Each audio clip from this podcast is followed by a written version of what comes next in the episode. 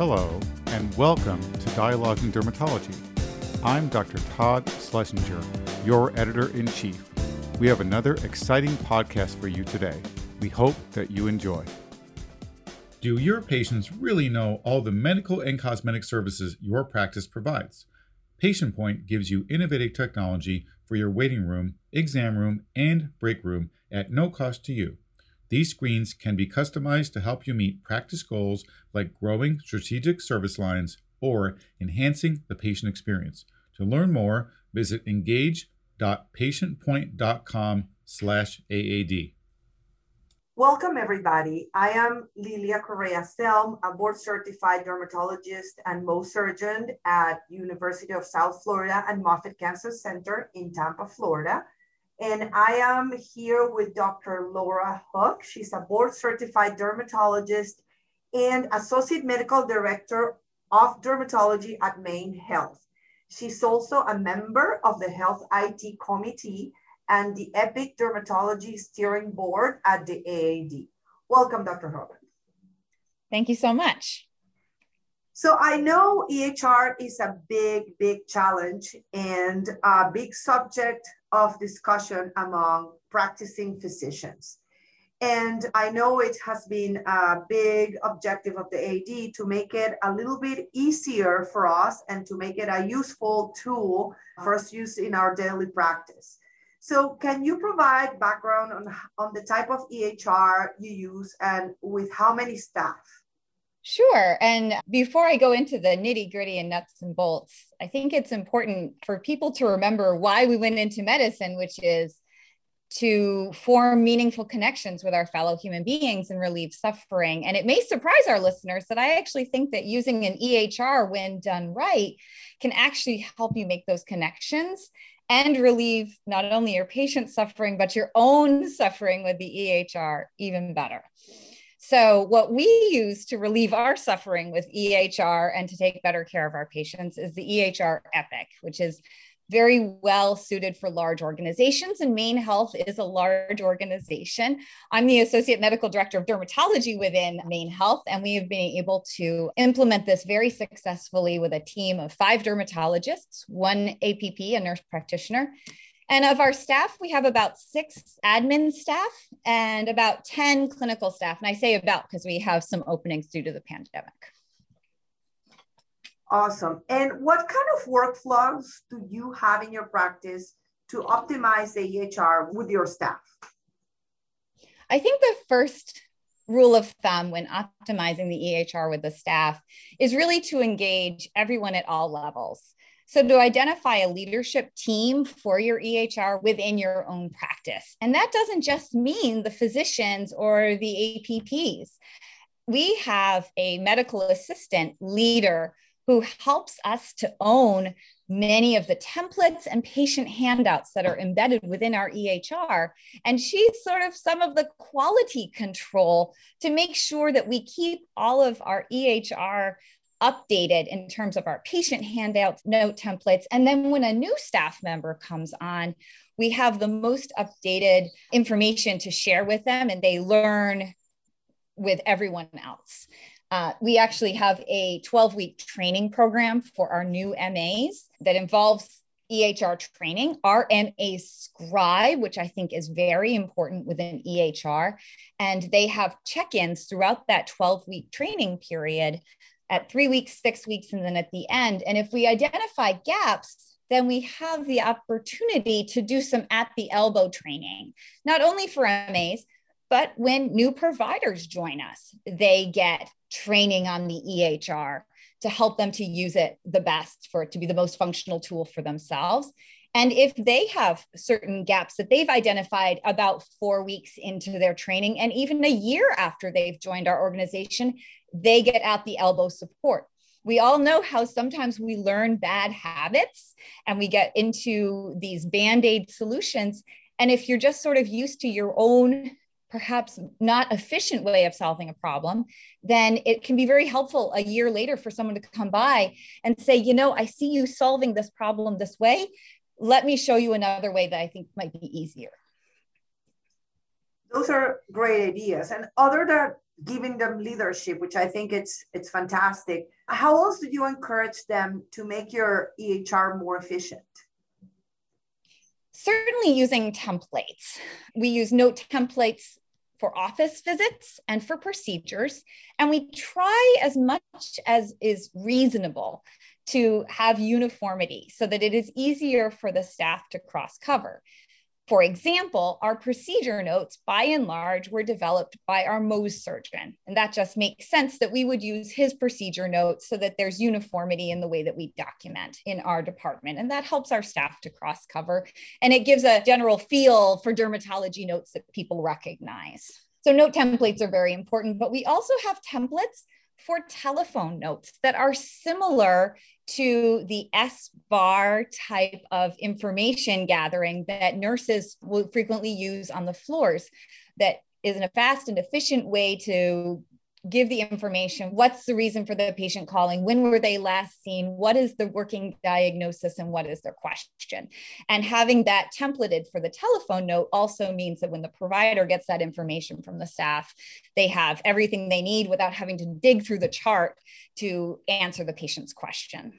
Awesome. I think those are pretty good examples on how you helped optimize the ehr now, when you mentioned that after going back, let's say a year or two years of a practitioner using the EHR or NMA, what are kind of like examples that you found that they keep doing and you have helped them to actually improve upon that and with that also make it more efficient? Remember that the EHR is a tool that is designed to help you take better care of your patients and not everyone uses tools the same way and not everyone practices the same way. So one example that's come up particularly in the realm for providers is voice recognition. We went to medical school and not a lot of us took typing classes. And therefore having to interact with a keyboard for some individuals is a major barrier to patient care. So take the keyboard out of it and use voice recognition. For example one program that we use is Dragon, which uses voice recognition to help to create parts of your note that can be better understood in prose. Human beings tell each other stories, so it's a great way to fill in the story part of your note and documentation.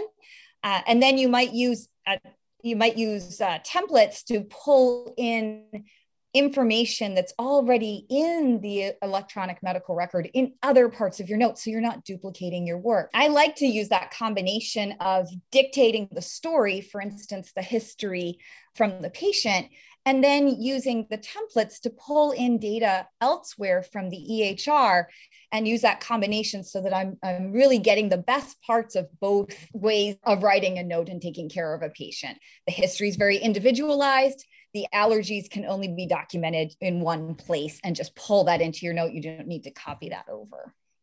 So that's one example. Awesome. I have to say I'm a pretty good typer. So my IT department has been trying to get me into using Dragon for a while. So I should probably listen to them. And obviously we talk about that you are a very good user of templates. You use them extensively. Any other example that you can think of on how to use them other than the ones that you already gave us, which are awesome?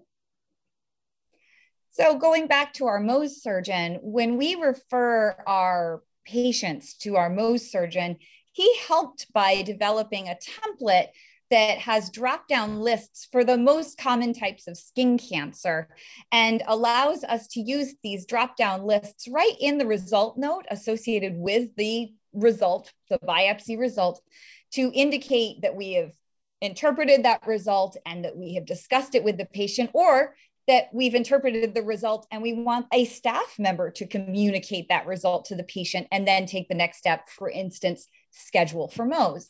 So having that all in templates, again, makes it very efficient. And the fact that the surgeon and the surgical team designed that template means that they're getting the information the way that they want it. They get exactly what they need, when they need it, and how they need it on the same token, not only by having the templates designed by the people who are doing the work, you also want to listen and adapt.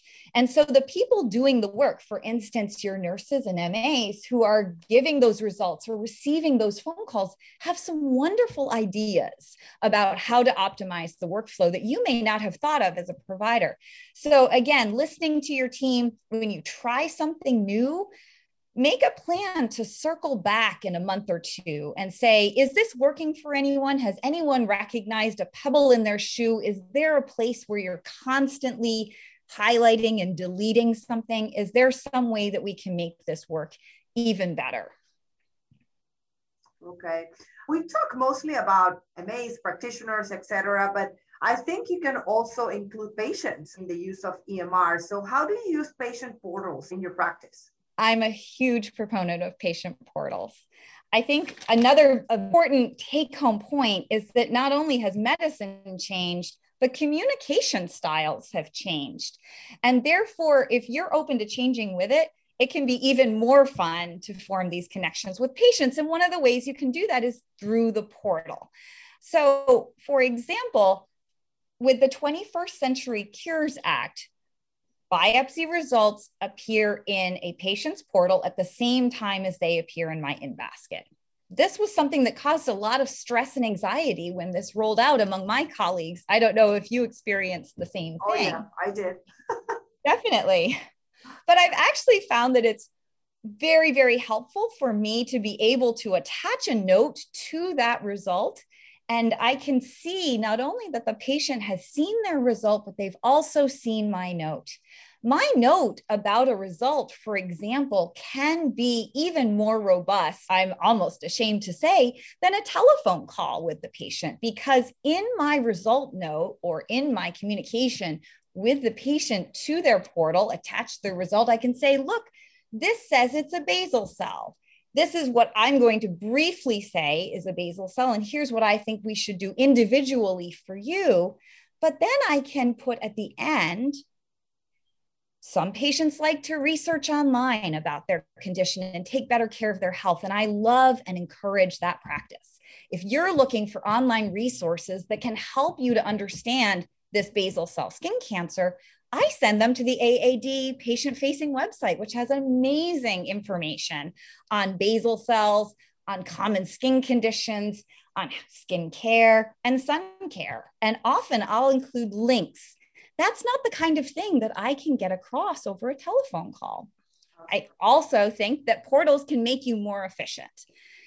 When I see a result from a patient that has use of the portal and uses the portal all the time, I touch that result one time. How many times have we called patients and played telephone tag for several days? Because most patients these days screen their calls. If they don't recognize the number, or if they see that it's a generic number like your office number or your medical center number, they'll just let it go to voicemail. And if you actually have to have a conversation about treatment options, it can be more efficient, believe it or not, to do that over email once then play telephone tag back and forth. Absolutely. All that is completely true. Those are amazing ideas. Now, as an academic dermatologist, I would like to know how do you work with the IT department at your institution to make the EHR more efficient for dermatology? The key is to get involved. And also understand that our team in taking care of patients is not limited to providers, nurses, MAs, and scheduling staff. The IT members are also part of your team. So I've, from the very get go, involved them as part of the dermatology team. If you have a great idea, share it you're the subject matter on your practice and how you take care of dermatology patients. They don't know, but they're often very open to making you more efficient because it helps everyone. So try to get involved. At my organization, I'm a physician builder for Epic. I actually went to Epic headquarters in Wisconsin and took classes to learn how to build certain functionality in Epic. I love it. Not everyone's going to like to do that, but I also serve on some subcommittees, which involve physicians and other providers. I'm on the IT committee, which is governance. It makes decisions about where we should put our time, money, and other resources in terms of helping our IT work better. How do we form our priorities? Which department gets what when? You can be part of a committee like that, and that can help as well. I also serve on the ambulatory IT committee of my organization because that's something that is near and dear to my work as a dermatologist. Most of my work is done in the ambulatory setting. So, if all we did was initiatives that affected the care of COVID patients inpatient, then nothing would happen on ambulatory side. So try to get involved and share your good ideas. Sometimes you'll find you're even a subject matter expert in more than just dermatology if you've found a particularly great workflow in Epic, the IT department can help you to share it. Our IT department has newsletters that we send out on a monthly basis, and this is where some of those great ideas are shared. You also, if you happen to use Epic, can go out on Epic Earth and there are chat rooms where you can share ideas and also ask questions of other dermatologists. Has anyone else had this problem? How have you solved it? It just makes sense to go out to the crowd and, and crowdsource some of these questions to try to solve problems. For example, this coming year, my organization is going to be launching Beaker, and Beaker is the lab module for Epic. I happen to have some experience with Beaker because I'm also trained as a dermatopathologist. So I'll be helping Maine Health as a subject matter expert and training other physicians on the use of Beaker when we roll it out. So definitely get involved and share ideas. Makes sense. Makes sense. Now, what resources are available to dermatologists, like the regular practicing dermatologists from the AADA? Specifically from the AAD, I would absolutely recommend the practice management portion of the AAD website. I know that when the 21st Century Cures Act came out, as well as the CMS coding guidelines in 2021, I had that page bookmarked on my browser to start to learn the new CMS coding guidelines. So I highly recommend the 2021 E&M coding tool. Also recommend the prior authorization letter generator. That can help to generate letters for you for expensive medications where we are sometimes stymied by treatment ladders from insurance companies. So those are some excellent ideas in terms of improving your efficiency using the AAD practice management website. And I, definitely want to tag along on that idea. I think the Practice Management Center is a fantastic resource for all of our members. I, I want to invite everybody to visit it. It has all kinds of resources for compliance, coding, scope of practice, private payers, so many things, so much more. So I think everybody should go and take a look at it because it's, it's a great resource that the AAD have for all of us. Well, Dr. Hope, thank you very much for this very insightful interview. We were lucky to have you. Thank you so much. And I encourage everyone to keep an open mind about the EHR and understand that as medicine changes and communications changes, if you're open to changing with it, the practice of medicine can be even more fun and rewarding. Thank you. Do your patients really know all the medical and cosmetic services your practice provides? Patient Point gives you innovative technology for your waiting room, exam room, and break room at no cost to you. These screens can be customized to help you meet practice goals like growing strategic service lines or enhancing the patient experience. To learn more, visit engage.patientpoint.com/aad. We hope you have enjoyed this edition of Dialogues in Dermatology. This is Todd Schlesinger, your editor in chief. For more podcasts, including bonus issues, check us out online at the website of the American Academy of Dermatology or through the Dialogues in Dermatology app. You can now also sync your subscription to your favorite podcast app. New podcasts are released each week in addition to our monthly JAAD podcasts. We hope you enjoy these new options for listening to dialogues and the increasing content for your listening pleasure. Thank you.